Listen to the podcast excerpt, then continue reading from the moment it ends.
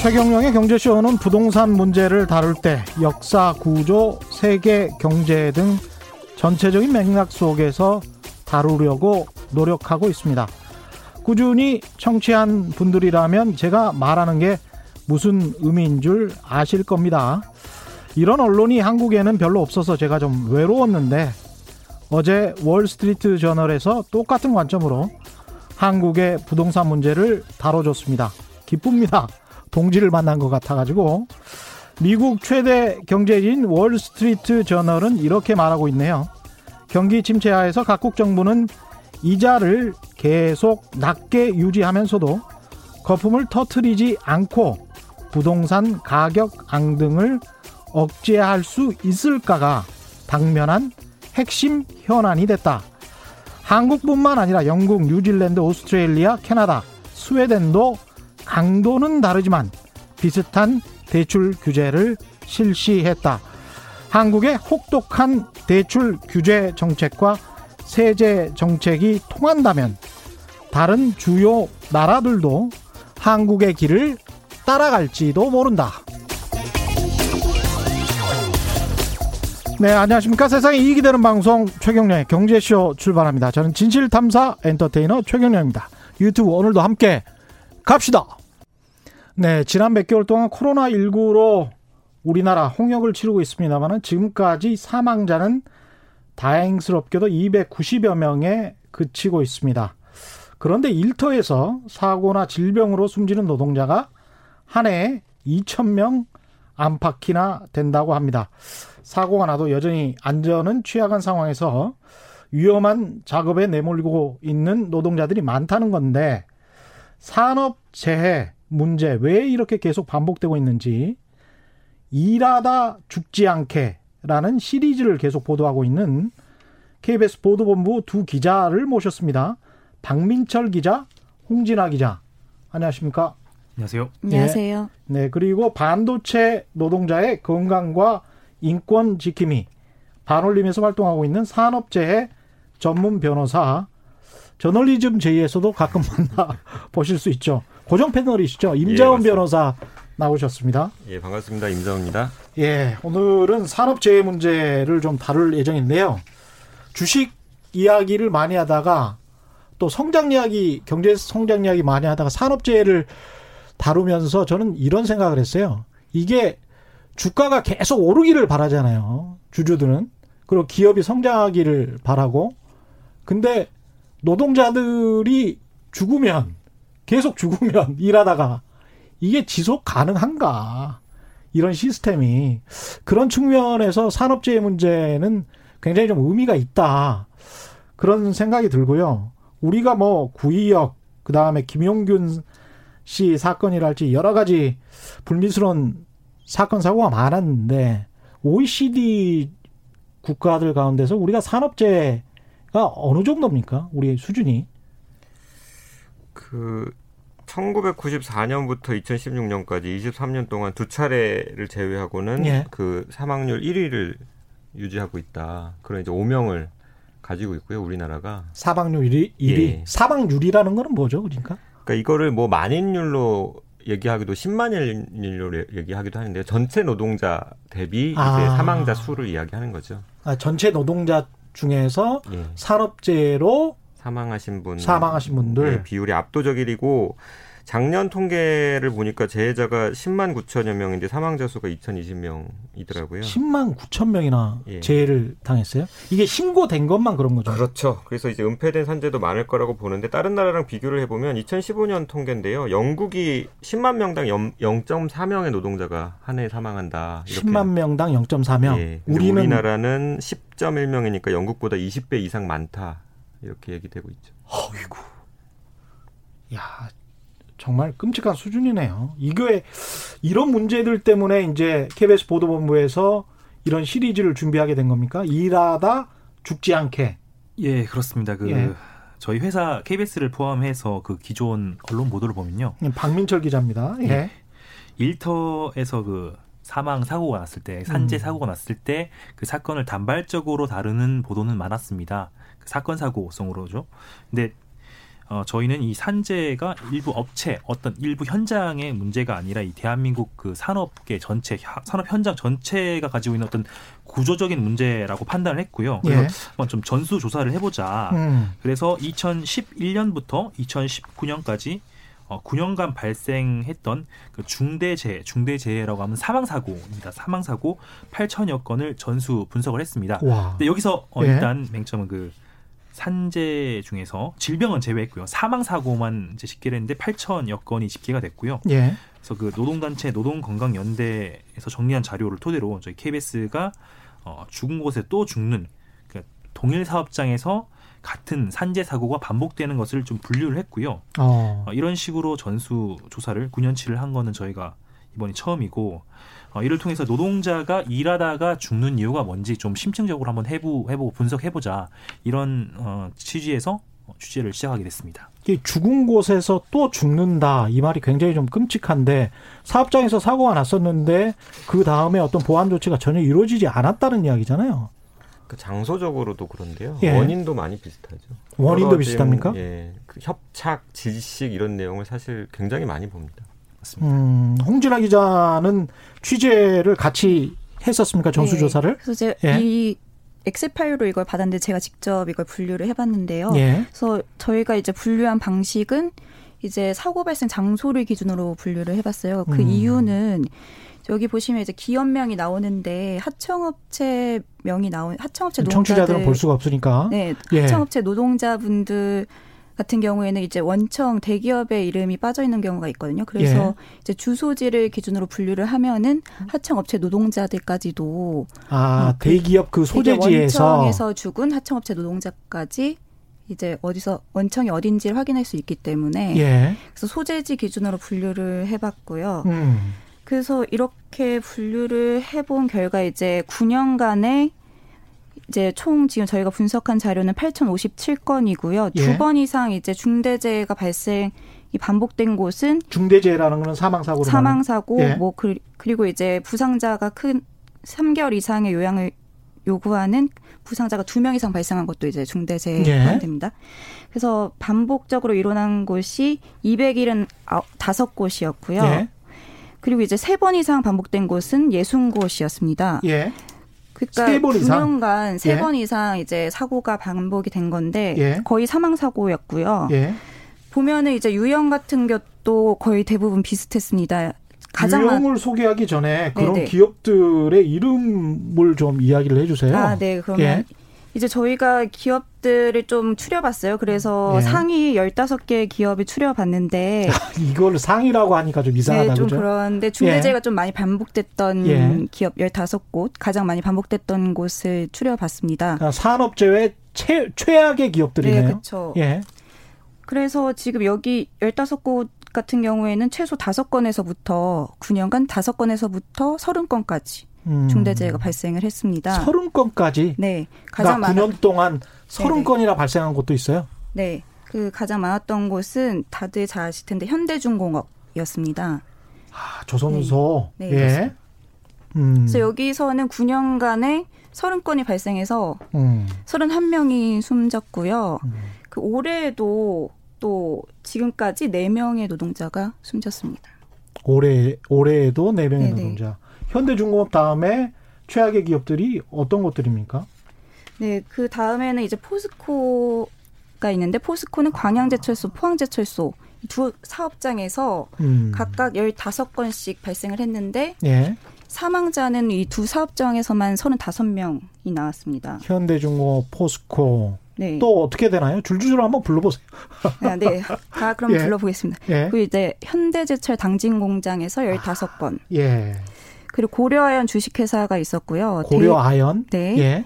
대우조선해양. 대우조선. 네, 여기도 조선업 관련이고요. 예. 그다음에 STX 조선해양. 아, 조선소들이 많군요. 네, 예. 조선소들이 많았습니다. 음. 현대사무 중공업도 있었고요. 또 아, 이제 사모 중공업도 조선소죠. 네. 예. 그렇죠. 예. 예. 그리고 이제 세아 베스틸이라고 특수강이랑 자동차 부품 만드는 곳이에요. 여기서도 음. 여덟 건의 중대재해가 있었고요. 예. 영풍 성, 석포 재련소에서 일곱 건이 있었고 재련소. 네. 예. 그다음에 주식회사 건아랑 삼성중공업에서 일곱 건씩 있었습니다. 조선소, 철강 뭐 이런 것들이 많군요. 제조업이 좀 많습니다. 예. 네. 네, 그 일- 워낙에 뭐 일 자체가 위험하기도 하고 한데 그래도 좀 비슷한 사고가 많이 반복됐던 곳들입니다. 저희가 추려봤을 때. 이게 아까 그 홍진아 기자가 말하다 말았는데 유형 같은 거를 박민철 기자 좀 분류할 수 있을까요? 유형은 보면요 음. 추락과 그 화재, 끼임, 뭐 그리고 부딪힘 이런 사고들이 반복이 됐고요. 예. 그 추락이 많았던 이유는 아무래도 그 고공 현장에서 네. 작업을 하는 경우가 많아서 추락 사고가 많았고 음. 이제 화재 사고도 종종 발생했는데 화재 사고는 한번 발생하면 되게 중대 큰 재해 인명이 많이 어, 다치고 사망하는 그런 재해로 발생하는 거를 확인을 했었습니다. 조선소 현장에 가보신 분들은 아시겠습니다만은 데크에 그 놓여 있는 그 배들이 건조 과정에서 얼마나 높은지 보면 알 수 있을 거예요. 그래서 그 거의 뭐 대형 건물처럼 그렇게 돼 있거든요. 그러니까 거기 위에서 일하다가 추락하는 경우가 많다는 거죠. 예, 뭐, 예. 음, 뭐 뒤에 또 설명하겠지만요. 음. 잠깐만 말씀드리면은 사실 높은 현장도 많긴 한데 예. 생각보다 높지 않은 현장에서 작업을 하는데도 추락으로 어. 사망하는 경우도 있어요. 이건 안전 안전 장치가 미비한다든지 예. 그러니까 어떤 그 안전망이 설치가 되지 않아서 밑에 예 밑에 예. 그런 게 설치가 되지 않아서 한 3, 4층 높이에서도 그냥 맞습니다. 한 예. 뭐 치면은 한 7m, 10m 음. 이 정도 내외인데 사망을 하지 않을 정도의 높이인 것 같은데 예. 작업을 하다 보면은 그 안전 장치가 설치되지 않았을 때 어떤 그 문제가 생겨서 흔들리거나 음. 작업장이 흔들리거나 했을 때 떨어지면 사망하는 경우도 종종 있더라고요 보니까. 임자원 변호사님은 이 저 일단 결과 보고서를 쭉 이렇게 보니까 어떤 느낌이 드십니까? 이게 현장에서 이제 노동 안전 우리가 이제 줄여서 노안 운동 이렇게 말을 하거든요. 활동가들이 예. 어 항상 보아왔던 사업장이에요, 사실은. 음. 그리고 이게 뭐 현대중공업, 포스코 같은 데는 워낙 이제 악명이 높았던 곳이라서 활동가들이 계속 문제 제기했던 현대 제철도 곳인데 굉장히 악명 높지 않았습니까? 예. 이제 그분들 그 현장에 가가지고 그 노동자들 만나고 뭐 지원하는 걸 좀 도와드리고 하는 과정에서 우리가 듣게 되는 말 중에 저는 개인적으로 제가 안타까운 말이 현장에 계신 노동자들이 그 문제에 대해서 덤덤하세요. 그러니까 같이 일했던 동료가 돌아가신 사, 사, 사정에 대해서 덤덤하다. 그럴 수 있는 일이에요. 우리 사업장에서 많이 있는 그 저는 되게 끔찍하게 들리더라고요. 그러니까 그분이 정말 무표정하게 이렇게 말씀하시는 거를 들은 적이 있는데 일터가 그런 곳이 되어서는 사실 안 되잖아요. 일상이 된 거네요. 예. 그래서 좀 그러니까 저는 이게 뭐 뒤에서도 얘기를 하겠지만 특정 기업이 물론 문제가 있고 사업주 책임 물어야 되는 것도 당연한데 음. 여러 가지 법 체계를 살펴보다 보면 우리 사회가 이 산재 문제만큼은 하나의 거대한 괴물처럼 작동하고 있다라는 생각을 많이 합니다. 사회적 인식도 그냥 일하다가 그렇게 될 수도 있는 거 아니야? 이런 생각을 가지고 있는 게 있군요. 그렇죠. 그러니까 이게요. 저는 제일 안타까운 게 그런 거예요. 그 기업은 음. 이윤을 추구하는 곳이다라는 말을 아무렇지 않게 누구나 다 하잖아요. 그렇죠. 예. 근데 이거를 셈법으로 계산해 보면 너무 자명한 게 언제 일어날지 모를 사고를 예방하려고 돈을 쏟아붓느니 어쩌다 한번 사고 나면 거기에 대해서 적정한 보상, 적정한 벌금을 내면은 된다가 이제 수, 셈으로 너무 명확하게 나오는 거예요. 이제까지 역사에서 예, 그러면 이윤을 추구하는 게 당연한 기업으로서는 당연히 산재 예방 조치 안 하는 게 맞지 않겠습니까? 그런, 그런 상황을 계속 놔두는 게 우리 사회가 괴물인 거예요. 예. 뭐 변호사님도 말씀을 하셨지만요. 예.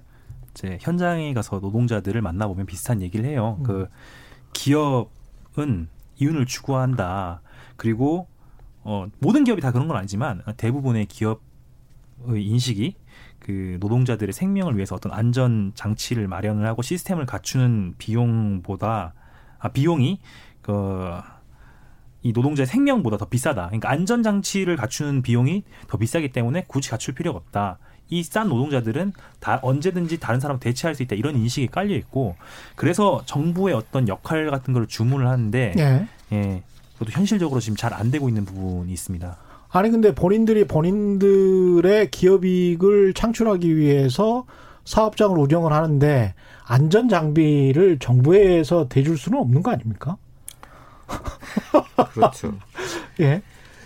그그 현장에 있는 노동자들이 자기 돈으로 안전모 사고 자기 돈으로 이 안전띠 사고 이런 경우도 굉장히 많아요. 아 그런 보도도 봤었어요. 네. 그 예전에 저는 진짜 어이없었던 게 그 삼성전자 서비스 노동자들이 그러더라고요. 그 이분들이 이 지금은 이제 노조가 생기고 노사 협상이 돼 가지고 많이 나아졌다고 하는데 예전에는 같은데 예, 수리 예. 수리하려고 예, 근데 그분들도 그런 실외기 같은 거 설, 저기 수리하려면은 높은 데 올라가 가지고 난간 같은 데 매달려서 작업을 해야 하잖아요. 음, 대롱대롱 매달려요. 예. 예. 로프가 있어야죠. 근데 그 로프를 지급을 안 한다는 거예요. 그 본인들이 그걸 사 가지고 다녀야 된다. 회사에서 네. 근데 그분들이 또 뭐 회사는 뭘 요구하는지냐면 그 제가 예전에 들었을 때가 2014년 이 정도였었는데 정장을 입고 나가야 돼요. 그러니까 완전 풀 정장은 아니더라도 구두를 신, 신어야 되고요. 뭔가 이렇게 셔츠를 입고 해야 된단 말이에요. 그게 삼성전자의 이미지에 맞기 때문에 그런 걸 요구한다는 거예요. 근데 정작 본사에서 계약을 한 노동자들도 아니지 않습니까? 본사에서도 아니, 본사도 아니, 삼성전자도 아니고 그 계열사인 삼성전자 서비스도 아니고 거기에 또 하청 맺은 예, 협력업체 노동자들이었는데 그러다 보니까 삼성전자는 아예 우리랑 계약 관계가 없다고 하고 그러니까 사고 나니까 뭐 원청에서는 우리랑 원래 계약한 사람이 아니야 맨날 이러잖아요. 예. 그래서 그분들이 그렇게 옷을 입고 나가서 어, 자신의 몸을 생명을 지키기 위한 설비는 자기가 알아서 마련해야 되는 그런 상황이 예전에 사실 있었고 지금은 그래서 사실 노조가 만들어진 그런 역사들이 그렇죠. 예. 예. 하청 같은 경우에 이 하청의 외주화 아니 그 위험의 외주화 그래서 하청 업체들에게 다 이 위험한 일을 떠맡긴다 이런 이야기를 많이 하는데 이번에 그 본 분석에도 그런 것들이 좀 나옵니까? 네, 그 일단 저희가 분석한 9년간 중대재해 분석 음. 자료에서도 지금 죽거나 다친 분들 거의 대부분이 하청 노동자였고요. 예. 80% 이상이라고 보시면 됩니다. 음, 그래서 80%. 네, 예. 거의 원청은 거의 없었어요. 예. 그 이게 왜냐하면 위험한 작업 같은 경우에 그 기업에서 하청 노동자한테 맡기는 것이 좀 당연시되고 이게 예. 그런 문화가 있더라고요. 그래서 음. 지금 바, 좀 이런 사고가 많이 일어났던 업종이 건설업이나 조선업, 제철업 이런 곳들이었는데 예. 이런 업종 기업 같은 경우에는 원청보다 하청 노동자 비율이 훨씬 많기도 했습니다. 예. 그래서 위험의 외주화가 이렇게 중대재해 사고 반복으로 이어지고 있는 모습이었습니다. 박민철 기자는 뭐 덧붙일 이야기 없습니까? 관련해서 하청 예 외주화 위험의 외주화와 관련해서 음, 이렇게 말씀 음. 아니, 혹시나 기자, 기자 이어서 그 음. 얘기를 드리면은 아무래도 원청 업체 같은 경우에는 음, 그러니까 규모가 크다 보니까 예 그래도 예산이 안전 예산이라는 게 있고 어떤 그 정부의 감시 감독의 틀 안에서 움직일 수 있는 부분이 있거든요. 음. 그런데 하청업체 같은 경우는 딱 규모가 작습니다. 예. 규모가 작아서 뭐 그쪽에서 얘기하는 바로는 우리는 돈이 없다. 어떤 안전을 위해서 어, 쓸 수 있는 비용이 없다. 이런 얘기를 하고 그리고 더 큰 문제는 이 하청업체 같은 경우에는 산재 은폐가 되게 반복이 되는 경우가 많습니다. 예 그쪽의 얘기를 들어보면요. 음. 그 사실 일하다가 어 조금만 3일 이상의 그 병원 치료를 요하는 사고가 나도 산재로 분류가 되고 어. 이거를 보고를 해야 되거든요. 예 그래서 보고를 한다는 게 그 업체가 어 관할 고용노동부 그 관서에 보도, 보고를 해서 음. 이런 사고가 있습니다, 있었습니다라고 그 집계를 하고 예. 이 집계가 되면은 음 어떤 게 원인인지 문제를 또 인식을 하고 해결할 수가 있는데 그런 게 안 됩니다. 왜 안 되냐면 그렇게 산재를 보고하게 되면 페널티를 받게 되는 거죠. 그렇죠. 예. 예. 그러니까 뭐 그 원청의 어떤 그 사업을 수주하는데 음. 음, 제한을 받거나 관급 공사 같은 계약을 맺는 데 있어서도 제한을 받거나 뭐 이런 식으로 그렇죠. 페널티를 받기 때문에 음. 그거를 숨깁니다. 숨기고 음. 그러다 보니까 어쨌든 조그마한 사고가 반복되다 보면은 그게 중대재해로 이어지는 경향이 있는 거죠. 숨기면서 민사적으로 그냥 이거 보상금, 치료비 뭐 이 정도에서 해결합시다. 음. 그런 네. 식으로 이제 넘어가는 경우가 굉장히 많죠. 네, 이런- 많죠. 예. 아, 이렇게 얘기를 하더라고요. 공상 처리한다라고 표현하는데 공상 처리 그렇죠. 예. 공상이라는 게 뭐냐 물어봤거든요. 근데 물어봤는데 어 뭐 거창한 용어 아니고 말씀하신 대로 그냥 회사에서 돈 주고 음. 뭐더 이제 얘기 문제 삼지 말자. 이거 돈 받고 치료하고 끝내자. 이런 식으로 처리를 한다고 합니다. 이게 하루 이틀 문제가 아니고 지금 제가 옛날에 취재할 때도 이 뭐 거의 수십 년 된 계속 반복되는 문제인 것 같은데 전혀 개선이 안 되고 있습니다. 그래서 이번에 지금 그 요즘 이제 김훈 선생님이 예. 그런 말씀 많이 하시잖아요. 우리가 길이 없어서 길을 몰라서 안 가는 게 아니다. 길은 이미 나와 있다. 예. 이미 나와 있다. 너무 맞는 말씀인 거예요. 그러니까 위험의 외주화라는 것도 얘기된 지가 꽤 오래됐죠. 하청업체 노동자들만 죽는다라는 얘기도 사실 어제 오늘의 일은 아니거든요. 그렇죠. 실제로 사고 난 원인을 분석해 보면 아 이거 이 구조를 놔두면 계속 사고 나겠구나. 음. 그러니까 가령 이제 그 2013년에 삼성반도체 화성 공장에서 불산 노출 사고가 일어나요. 예. 그게 어디에서 일어났냐면은 이제 그 CCSS 룸이라고 불산을 생산 라인에 공급하는 탱크가 있는 곳에서 불산이 누출됩니다. 음. 근데 이게 불산 그 공급 탱크에서 압력을 가해가지고 생산 라인으로 보낼 거잖아요. 그 압력을 가하는 그 그러니까 이동되는 파이프에서 균열이 생겨가지고 누출이 일어났는데 그 사고 조사한 원인 그 보고서를 보면요 그런 말이 나옵니다. 공정이 가동되는 상태에서 밸브 보수가 실시된 점 이게 이제 사망의 큰 원인이었다라는 거예요. 무슨 말이냐? 불산이 누출되면 공정을 중단시키는 게 맞았다, 당연히. 그러니까 아주 미세한 균열에서 시작된 누출이지만 이걸 당장 중단을 시키면 그렇죠. 누출을 줄일 수 있을 거잖아요. 네. 근데 그거를 계속 놔두니까 처음에는 미세했지만 나중에 확산됐던 거예요. 그 탱크를 관리해서 그 균열을 당장 조치해야 되는 협력업체 노동자들한테 공급을 중단할 권한이 있었겠어요? 공급 중단이라는 건 라인을 정지시키는 건데 음. 삼성전자라고 그랬죠? 예, 예. 예. 그러니까 이게 결국 삼성전자 뭐냐면, 라인 중지시키면 수천억 정도 나올 것 같은데. 그러니까 감히 예. 그 생각은 못 해요. 예. 그래서 결과적으로 이게 줄여서 말하면 뭐냐면 가장 음. 위험에 가까운 노동자들이 그 위험을 통제할 수 있는 권한이 전혀 없습니다. 그렇죠. 위험을 멈추고 관리할 수 있는 권한과 그 위험에 노출되는 그 위험이 이렇게 완전히 분리돼 버린 이게 사실 위험에 외중한 거예요. 그러네요. 그 일본 자동차 업체였나요? 뭐 위험하다고 생각되면 공정을 스스로 그냥 현장 노동자가 그냥 밸브를 눌러 배를 눌러서 그냥 딱 멈춰버리는 코미어 벨트가 딱 멈춰서 네. 잠깐만 이게 좀 이상해라고 해서 다시 한번 보고 다시 일을 프로세스하는 그런 작업들이 진행된다고 하던데 한국 같은 경우는 그런 거는 그 우리나라도 안전 그 산업안전보건법에 작업 중지권이라는 조항이 있습니다. 예. 근데 그게 중대재해가 발생할 뭐 급박한 위험인가요? 그런 식의 추상적 요건이 들어가 있어요. 예. 그러니까 급박한 위험을 나중에 입증해야 돼요. 그러니까 만약 이거를 중단시켰다가 회사가 손해배상 책임 물면 노동자한테 예, 급박한 위험이 있었음을 노동자들이 입증을 해야 되는 상황이 생겨버리는 거예요. 그러니까 이거를 이 조항 자체가 현실적으로 가동 작동하기가 쉽지가 않죠. 실제로 작업 중지권 행사했다고 회사가 손해배상 뭐 형사고발하고 그런 경우가 많이 발생하고 있고요.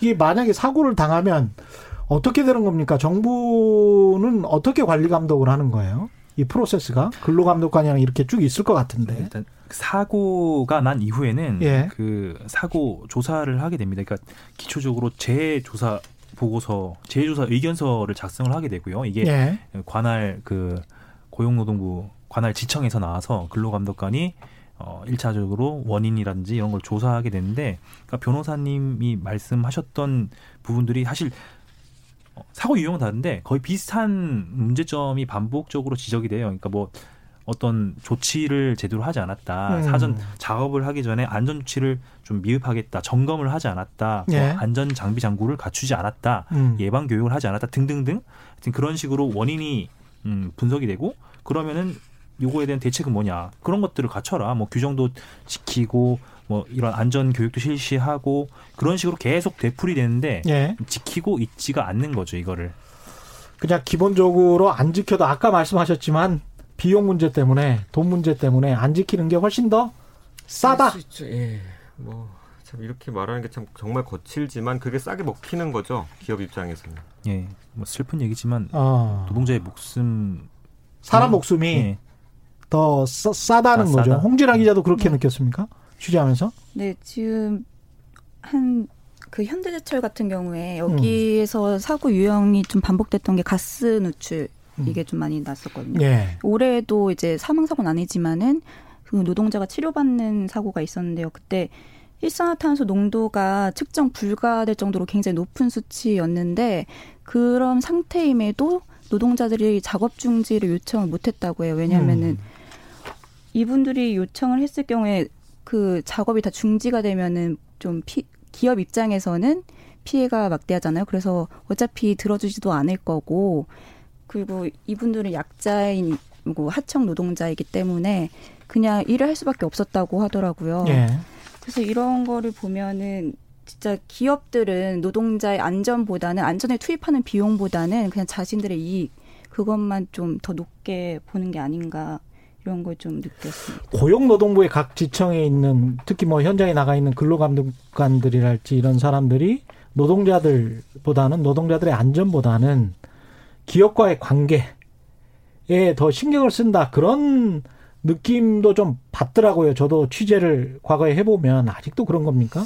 그런 면도 있을 수 있겠습니다만 제가 생각할 때 인력 문제가 더 큰 것 같아요. 예. 이번에 이제 KBS 보도에도 나왔는데 음. 그 산업안전 감독관의 숫자가 한 명이 챙겨야 되는 사업장이 4천 곳 맞습니다. 예. 이러면요, 그냥 어, 노동자들 입장에서는 아 우리 우리 회사는 안 오겠지라고 한 명이 챙겨야 되는 게 예. 4천 곳 예. 수치를 조금 구체적으로 말씀드리면 예. 그 고용노동부의 산업안전감독관이 500여 명인데 예.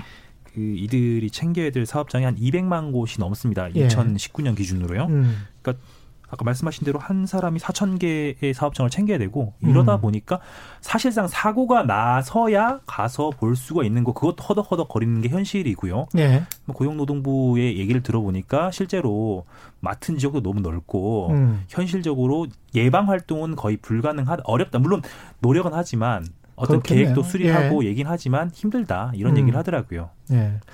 사구팔사님은 현장 노, 노동자입니다. 안전화, 안전모, 각반 등 단 한 곳도 주는 곳이 없습니다. 받았다는 사인만 사인만 받아간다고 하네요. 아마도 대한민국 노동 현장 단 한 곳도 주는 곳이 없지 싶습니다. 어느 때보다 현장에서 문자가 많이 오고 있는데요. 1358님은 중소 건설업체인데요. 공상 처리도 안 합니다. 최근에는 근로자들이 뒤통수 치는 것이 많아져서 산재 처리가 훨씬 회사의 이익입니다. 그리고 근로자 인식 개선도 같이 이루어져야 재발생, 재발생이 줄 수 있습니다. 약간 좀 다른 의견인데, 이제 이런 그 과거에 좀 술 드시고 현장에 들어가서 노동하시는 분들도 좀 계셨지 않습니까? 그런 말씀 하시는 것 같아요, 지금. 1358님은. 음. 예전에 이제 미국의 그 예. 오샤라고 우리나라로 치면 이제 안전보건공단 같은 근데 거기는 이제 고용 독립청이에요. 예. 그 산업 안전을 관리하는 기구가 근데 거기에서 한국에 와가지고 그 인터뷰한 내용 기사를 읽은 적이 있는데 음. 노동자가 안전모를 안 쓰면 그거 회사 책임이다. 라고 분명하게 말씀을 하시거든요. 아. 그러니까 안전모를 안 쓴 노동자가 현장에서 일을 하게 만들면 그 노동자가 귀찮아서 안, 써서, 안 썼다 하더라도 그건 회사 책임이다. 회사 책임이라고 생각할 수 있어요. 국가가 일단 말할 수 있어야 한다. 회사도 사업주가 자기 책임이라고 인식할 수 있어야 된다. 네, 노동자도 이게 내가 안전모 안 쓰고 내가 제대로 안 했기 때문에 내 책임이야 이렇게 생각을 해버리게 된 거군요. 지금. 예, 예. 지금 우리는 그런 것 같아요. 그러니까 지금 어. 저는 이제 직업병 피해 노동자를 많이 만나잖아요. 그분들이 뭐 가령 지급된 마스크, 지급된 장갑을 쓰지 않았다. 그러면서 자책을 하는 경우가 있어요. 근데 그 당시 이제 어떻게 일하셨는지를 들어보면은 워낙 단시간에 처리해야 될 물량이 많아가지고 이게 음. 아무래도 마스크를 쓰면 무뎌지잖아요. 그래서 그 물량을 빼기 위해서는 장, 마스크를 벗거나 장갑을 벗어야 하는. 아. 그럼 이게 누구 책임입니까? 그 저는 사업주가 전반적으로 관리해야 될 책임으로 보는 게 맞다고 봐요. 그렇군요. 그 짧은 시간에 많은 노동을 해야 되는 그런 상황도 경쟁적으로 일해야 되는 그런 상황도 좀 영향을 미칠 것 같습니다. 현장에서. 다이아몬드님 같은 경우는 안전장구를 주는 곳이 한 곳도 없다는 건 거짓말입니다. 뭐 이렇게 말씀하셨고요. 다른 의견들도 계속 들어오고 있습니다. 기업들은 또는 관련된 기업주들 있지 않습니까? 이런 사람들에 관한 처벌은 그러면 어떻게 됐습니까? 이렇게 사망 사고가 많이 나왔는데. 판결문 분석도 좀 해봤죠. 예, 맞습니다. 예. 그 저희가 일단 조사 범위부터 말 아, 분석을 한 범위부터 말씀을 드리면요. 예.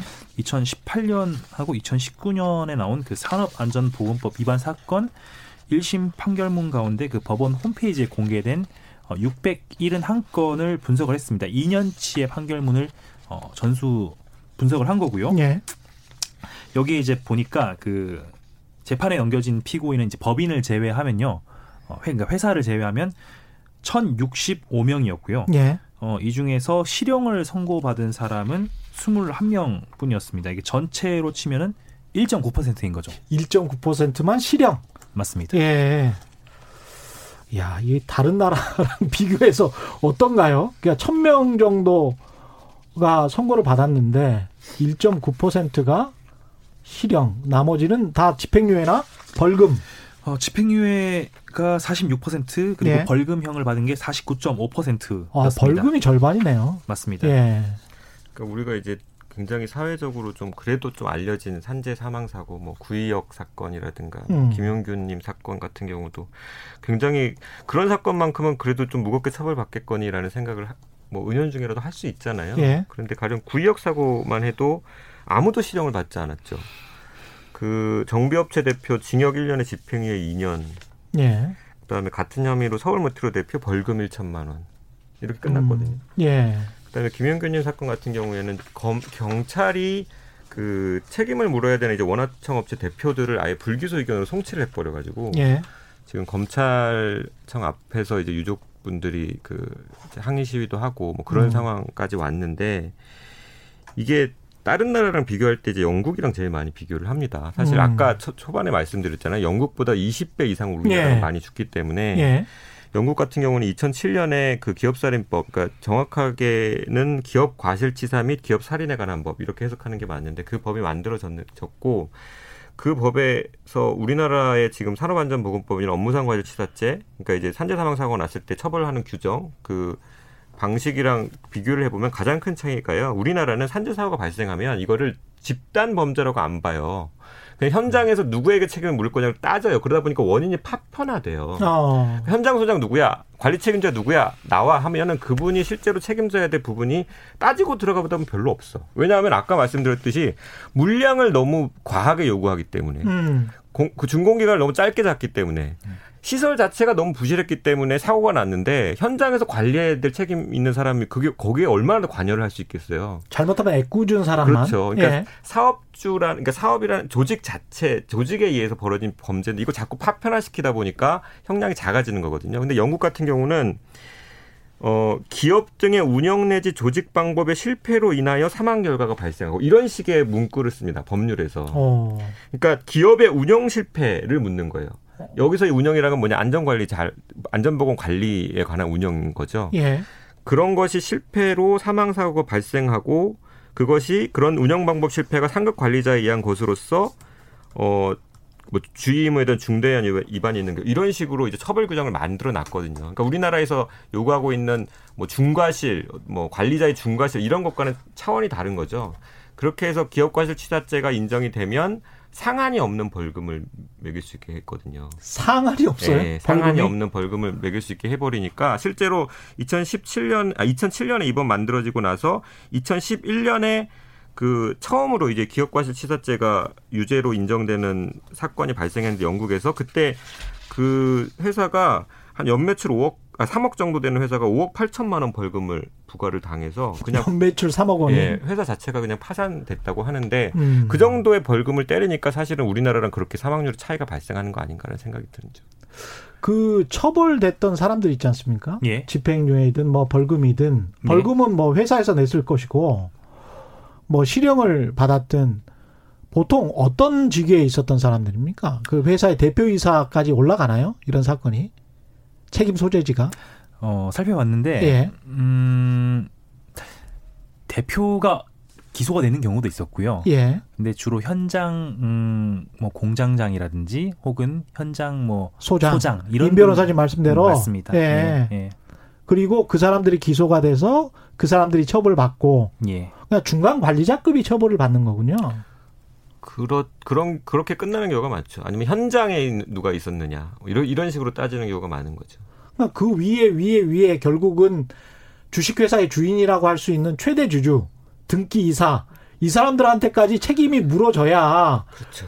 어우 뜨아 하면서 어 좀 조심할 텐데 거기는 뭐 전혀 상관이 없는 어떤 성역처럼 지금 뭐 기소도 안 했을 거 아니에요. 가령 뭐 삼성전자 서비스 센터다 그러면 전혀 상관이 없는 뭐 원청 삼성전자와 관련해서는 뭐 전혀 기소가 안 되는 거죠. 예. 저희가 봤을 때 2년치의 판결문에서는 그런 음. 식으로 대기업의 어떤 오너 최고 예. 책임자가 기소된 거는 일단 못 봤습니다. 2년치에서는요. 그렇죠. 저도 그런 경우가 산업재해 사고에서 대기업 오너가 기소되는 경우는 못 봤던 것 같아요. 예. 우리 그리고 방송이나 언론에서도 대기업 오너를 직접적으로 겨냥해서 이런 안전사고가 많이 나기 때문에 무슨 뭐 현대, 삼성, 이 이른바 오너라고 하는 사람들, 사주라고 하는 사람들, 당신들이 책임이 있다라고 하면서 그 사람들의 사진을 이렇게 음, 뉴스에 나오게 하면서 그렇게 보도를 하는 경우도 잘 못 봤어요. 그때 영국이나 미국은 그렇게 하던데. 예. 네. 그 진짜로 이게 근로기준법이라는 게그 음. 노, 노와 사가 맺는 계약이 조금 특수하기 때문에 특별법을 만든 거잖아요. 예. 일, 이건 일반적인 계약 관계로 할 게 아니다라는 음. 판단이 있었던 건데 산재 사고도 사실 마찬가지거든요. 일반적인 업무상 과실치사, 치상 이런 문제로 다뤘다가는 사실은 이 문제 온전한 처벌이 이루어지지 않아서 다른 사망 사고나 다른 그 상해 사고와는 달리 어 이렇게 바라보고 달리 이렇게 운영하는 법제가 만들어져야 되는데 아직까지 우리나라가 그걸 못 하고 있어요. 이 법적으로 어떤 부분이 문제고 새로운 뭔가를 개정하든지 제정하든지 뭐 해야 될 필요가 있습니까? 어, 그 변호사님이 얘기하셨던 예. 영국 사례를 많이 얘기하는데 예. 그 노동계에서 이미 한 10년 전도 10년 정도 전부터 음. 그 중대재해 기업 처벌법을 제정을 하라고 이렇게 요구를 해 오고 있습니다. 예. 이게 이제 골자는 크게 두 가지인데 어, 처벌의 하한선을 둔다. 지금은 처벌의 상한선만 마련돼 있거든요. 네. 그러니까 산업안전보건법을 보면 징역 7년일 겁니다. 최대 징역 7년까지만 형을 음. 어, 선고를 할 수 있는데 물론 여기까지 가는 경우도 거의 없죠. 7년, 그렇죠? 7년 받은 사람이 거의 없겠죠. 네, 7년 이제 이상으로는 아무리 큰 범, 음, 산업 재해가 발생을 해도 처벌할 음. 수 없는 건데 이거를 이제 하한선을 두자. 그래서 어떤 그 산업 재해가 발생했을 때 징역 최소 1년 이상으로 이렇게 뭐 1년 이상이든 혹은 징역 3년 이상으로 규정을 넣어서 그 이상으로 형을 받게끔 하자라는 예. 게 하나의 그 요지고요. 그다음에 두가 두 번째는 음 중대 재해가 발생했을 때 음. 어, 아까 얘기한 것처럼 기업의 경영진 최고 책임자에 대해서 어, 책임을 법적 책임을 물어야 한다. 예. 이런 두 가지의 큰 내용을 담고 있습니다. 그래서 음. 이게 19대 국회 때 처음 발의가 됐고요. 예. 2013년에 처음 발의가 됐는데 어, 이후에 20대 국회에서도 비슷한 법안이 발의가 됐고 2017년에 음. 노회찬 고 노회찬 의원이 음. 어, 이 법을 발의를 해요 중대재해기업처벌법을 예. 그래서 뭐 노회찬법으로도 또 알려지면서 좀 어, 유명세를 타기도 했고 관심을 끌기도 했었습니다. 예. 홍진아 기자 뭐 네. 덧 덧붙일 이야기 있습니까? 이게 예. 저희가 취재하다가 그 노동건강연대에 있는 노무사님과 얘기 나눈 내용인데 예. 인상적이어서 좀 전해드리려고 하는데요. 예. 그러니까 지금 이제 하한선을 두자는 게 골자잖아요. 예. 근데 이게 굉장히 좀 후진적이라는 얘기예요. 왜냐하면은 저희 법 자체로는 징역 7년까지 양형을 때릴 수 있는 음. 법 자체로는 되게 강하게 지금 규정이 돼 있는데 사실 이제 판결을 보면은 실제로 징역형을 받는 경우도 굉장히 드물고 거의 벌금형에 그치잖아요. 그러니까 음. 이게 어떻게 보면 이제 구형이나 아니면 선고에서 좀 양형에서 이거를 제대로 못하다 보니까 판사들이 뭐 판사나 이제 수사기관에서 예. 그렇게 좀 이제 낮게 때리다 보니까는 예. 법으로 이거 규정 하한선을 두, 두는 게 굉장히 좀 치욕스러운 거다 어떻게 보면은 음, 음. 네. 못 믿어서 네. 그런 걸 수 있죠. 예. 예. 아니 근데 판사님들은 왜 이렇게 온정적인 겁니까? 온정적이라기보다는 예. 일반 법논리에 갇혀 있다라는 생각을 사실 저는 많이 해요. 예. 그러니까 지금 성범죄에 관한 양형에 대해서 판, 법원에서 지금 자성의 목소리가 나오기 시작한 게 최근의 일이잖아요. 그렇죠. 이제까지 해왔던 대로 했더니 아 이거 안 되는구나라는 인식을 하시는 것 같아요. 이 성범죄랑 비슷한 것 같아요. 예. 지금 상황 자체가. 음주운전도 예. 최근에 막 양형을 강화하는 추세가 있죠. 산재도 빨리 그렇게 가야 돼요. 그렇게 안 예. 하면 노동자 계속 죽습니다. 제가 봤을 때. 음. 그리고 노동자가 죽는 이 상황에 대해서 과거와는 좀 다른 인식을 판사들도 그리고 국회의원들도 좀 가져야 될 것 같아요. 아까 제가 모두에 말씀드렸지만 지속 가능한 성장이라는 측면에서도 아니 사람을 아이를 낳자고 그렇게 이야기를 많이 하면서 1년에 지금 코로나보다 몇 배의 사람들이 죽고 있는데 아이를 많이 낳으면 뭐 합니까? 산업 현장에서 그냥 이렇게 죽는데 막 2천 명씩. 전혀 이게 말이 안 되는 지금 상황인 거죠. 법적으로 좀 보완돼야 될 측면들과 관련해서 중대재해 기업처벌법 이런 게 있습니까? 예, 아까 예. 기자님 말씀하셨듯이 음. 결국에는 기업살인법 운, 재정 운동으로 시작이 된 거예요. 시민사회에서 예. 우리나라도 영국처럼 해보자. 음.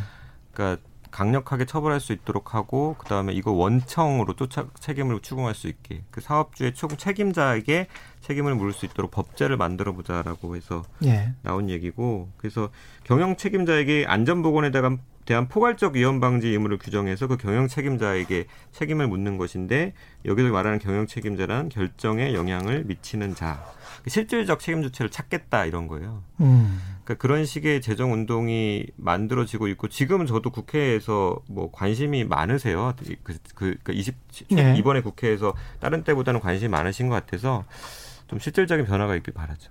근데 이렇게 이제 나오면 규제 라는 측면에서 기업은 이제 이걸 규제로 볼 거란 말이죠. 그러면서 야 이렇게 하면 우리는 한국에서 장사 못해 비즈니스 못해 우리면 우리는 이러면 다른 데로 갈 거야 베트남으로 갈 거야 이렇게 이제 이야기를 하는 기업주들도 많고 정경련도 그런 이야기 많이 하지 않습니까? 과도한 규제다. 실제로 그 네. 이번에 이제 국회 총선이 그 여당의 이제 압승으로 나오면서 그 직후부터 경제지가 그런 기사를 냈어요. 기업 옥죄기법들이 지금 준비되고 있다. 예. 강화될 것이다. 그래서 옥죄기법이 뭐야 들어봤더니 이제 이번 지금 말하는 중대기업 처벌법 같은 게 들어가 있더라고요. 음. 슬쩍 넣은 거예요, 그냥. 예. 근데 이게 그 정경련과 같은 이제 경제 단체 쪽에서는 모든 문제가 다 경제 문제가 돼버리는 거예요. 그러니까 경제 문제라기보다는 기업주의 문제, 정확히 말하면. 예, 그러니까 그 예. 그 속내는 사실 그런 예. 건데 예. 돈 문제로 치환시켜 버리니까 사실 음. 그런 건데 이거 사람 목숨 문제를 가지고 그러니까 노동자 살리 살리겠다고 법 만드는 건데 이게 음. 기업을 옥죄는 법이다 이렇게 해버리면 사실은 굉장히 안타까운 일인 거죠. 또그 말씀하셨던 갑자기 한 사례가 지금 예. 문득 떠오르는데 그 현대 자동차에 예. 납품을 는 1차 협력 업체에서 때 사망 사고가 났었어요. 예. 사망 사고가 났었는데 당시에 모 매체에서 어, 생산 차질이라는 제목을 뽑아서 그렇죠. 사망 사고가 났으니까 작업이 중단됐다. 그렇기 때문에 생산 차질이라는 제목을 뽑아서 음. 기사를 내더라고요. 그러니까 보통 경제 신문들에서 많이 그렇게 하죠. 네. 예. 인식 이 좀 바뀌어야 될 부분이 있을 것 같습니다. 분명히요. 언론인들도. 예. 예. 홍 기자는 어떻게 음. 생각하세요? 그러니까 이게 저희가 산재로 사망했다고 했을 때 음. 사실 일반인들이 크게 울분을 가지거나 이러지는 않으시는 것 같아요. 제가 봤을 때는 음. 만약 뭐 이제 뭐 예를 들어서 누가 뺑소니로 숨졌다거나 뭐 이렇게 어린이가 가다가 사고로 죽었다거나 이런 건 굉장히 울분을 하시는데 예. 2000 화재 때도 수십 명이 죽었는데 사실 국민들은 이렇게 크게 이게 아 이게 사고다 이런 인식이 있는 것 같아요. 제가 봤을 땐 일반적으로 네. 예. 이게 필연적으로 일어나는 게 아니라 이게 안전 관리가 안 돼서 일어난 사고인데 이거에 대해서 좀 뭐 인식이 좀 바뀌어야 될 부분이 좀 있을 것 같아요. 인식도 인식이고 네. 김영규 씨 같은 경우도 작업 현장 그 발전소 작업 현장을 저도 영상으로 봤습니다만은 저런 곳에서 혼자 새벽에 칠흑 같은 어둠 속에서 어떻게 일을 하지? 이거는 뭐 돈 벌기 위해서 뭐 그냥 죽어라고 사람 떠미는 것 같은 그런 느낌을 받았거든요. 근데 그런 현장들이 꽤 있을 거란 말이죠. 근데 거기에 관해서 정부도 그렇고 기업도 그렇고 그런 생각은 전혀 안 하는 것 같아요. 그 그게 사실은 이제 다 따져보면 다 위법 한 상황인 거예요. 산업안전보건법에 그렇게 일하지 말라고 가령 이제 김영윤 씨 같은 경우에는 두 명에서 같이 일해야 되는 예. 일이었는데 혼자서 일했던 거잖아요. 근데 이렇게 법 위반에 대해서 기업 자체 굉장히 무뎌요. 그러니까 가령 이제 삼성전자만 해도 반도체 공장이 2013년에 특별감독 한 번 했는데 그때 산안법 위반이 한 사업장에서 2천 건 적발됐어요. 예. 2018년에 특별감독 또 했거든요. 두 번 다 사망사고 나니까 한 거예요. 고용노동부가 음. 특별감독 했는데 2018년에는 기성 기흥 공장에서 1,600여 건. 그러니까 엉망인 거예요. 법을 그냥 계속 어기고 있었던 거예요. 그게 법 위반 내용 보면요. 지금 삼성반도체 공장 같은 경우에는 직업병 문제 계속되고 있잖아요. 화학물질 노출 관리 잘못했다라는 내용들이 굉장히 많아요. 아직도. 예, 그러면 네. 저희는 그런 생각을 했죠. 이게 음. 직업병 문제로 삼성도 곤욕을 치렀으니까 적어도 화학물질만큼은 철저하지 않을, 않을까라는 막연한 기대를 했는데 음. 아니더라고요. 참, 예. 6213님. 밥도 안 주고 일 시키는데 안전장비는 아주 멀고도 먼 이야기입니다. 제도적인 강력한 규제가 없으면 안전사고는 앞으로 더 일어날 겁니다. 항공회사 다니는 정규 직원입니다. 이런 말씀 하셨고요. 박창택님, 고위험도 및 고노동 작업은 오히려 노동자 입장에서 조합원의 사고 방지를 하기 위해 외주화를 요구하고 있습니다. 또 무인 자동화 시 인원 감축을 해야 하는데 노조가 반대하니까 회사에서도 외주화를 합니다. 이런 또 이익이 충돌되고 있습니다. 윤선미님은 아파트 건설 현장은 대부분 개인이 도급 형태인데 안전장구를 다 갖추고 하면 하루 일당도 못 가져갑니다. 개인 도급 형태군요, 이게. 개인이 사업자처럼 네. 일을 하는 거니까 자기가 많은 일을 해야 그만큼 일당을 받아가는데 그렇지 못한다는 이야기네요. 아마 일용직을 말씀하시는 음. 것 같습니다. 그렇죠. 박태민님, 에드워드 황님, 멀리 가지 않아도 됩니다. 방송국 야외 무대 현장만 살펴봐도 안전이랑 거리가 멀다 느낄 수 있습니다. 구조물 올라갈 때 안전 장구 안 합니다. 뼈 아픈 지적해 주시네요. 허대성님, 산재의 가장 큰 이유는 작업 기한이 너무 촉박하다는 겁니다. 마감 공사 시작되면 안전은 말뿐이죠. 관리자들도 그런 거 신경 안 씁니다. 다쳐도 산재 안 해주는 게 현실입니다. 다치면 오히려 눈치를 봐야 하는 상황. 예, 한 1분 정도밖에 안 남아서 마지막으로 꼭 하고 싶으신 말씀들. 예. 그 최근에 이제 KBS도 그렇고 JTBC, MBC가 산재 문제 관심을 많이 보이세요. 예. 굉장히 반가운 일인데 음. 어, 저는 그 예전에 작년이죠. 김지환, 경향신문 김지환 기자가 산재기획 기사 내면서 그런 제목을 달았습니다. 오늘도 세 명이 퇴근하지 못했다. 어. 그러니까 이런 접근이 필요한 것 같아요. 독자들로 음. 하여금, 언론 수용자로 하여금, 아, 이거 내 문제다. 그렇죠. 음. 우리 가족 문제고 내 이웃의 문제다라고 인식할 수 있는 기획으로 보도를 많이 해주시면 좋겠다라고 생각합니다. 오늘도 세 명이 퇴근하지 못했다. 예, 마지막으로 박 기자. 예. 네. 저희도 마찬가지로 음. 음, 일하다 죽지 않게라는 슬로건 주제를 예. 내걸고 어, 가능하면 매주 일하다가 이제 숨지거나 어떤 예. 사고로 피해를 입은 그 산재 현황, 노동자 현황을 보도를 하도록 하겠습니다. 그래서 보면 지난주에도 벌써 14분이 한 주 동안 음. 숨지셨어요. 그래서 예. 저희가 취재를 하다 보면 이런 거를 간과를 하게 되는데 예. 집중적으로 올해 예. 보도를 하도록 하겠습니다. 홍 기자는 저희도 계속해서 후속 보도 준비하겠습니다. 오늘 말씀 감사하고요. 지금까지 KBS 보도본부의 박민철, 홍진아 기자 그리고 임자은 변호사와 함께했습니다. 고맙습니다. 감사합니다. 감사합니다. 예, 저는 KBS 최경영 기자였습니다. 지금까지 세상에 이익이 되는 방송 최경영의 경제쇼였습니다. 고맙습니다.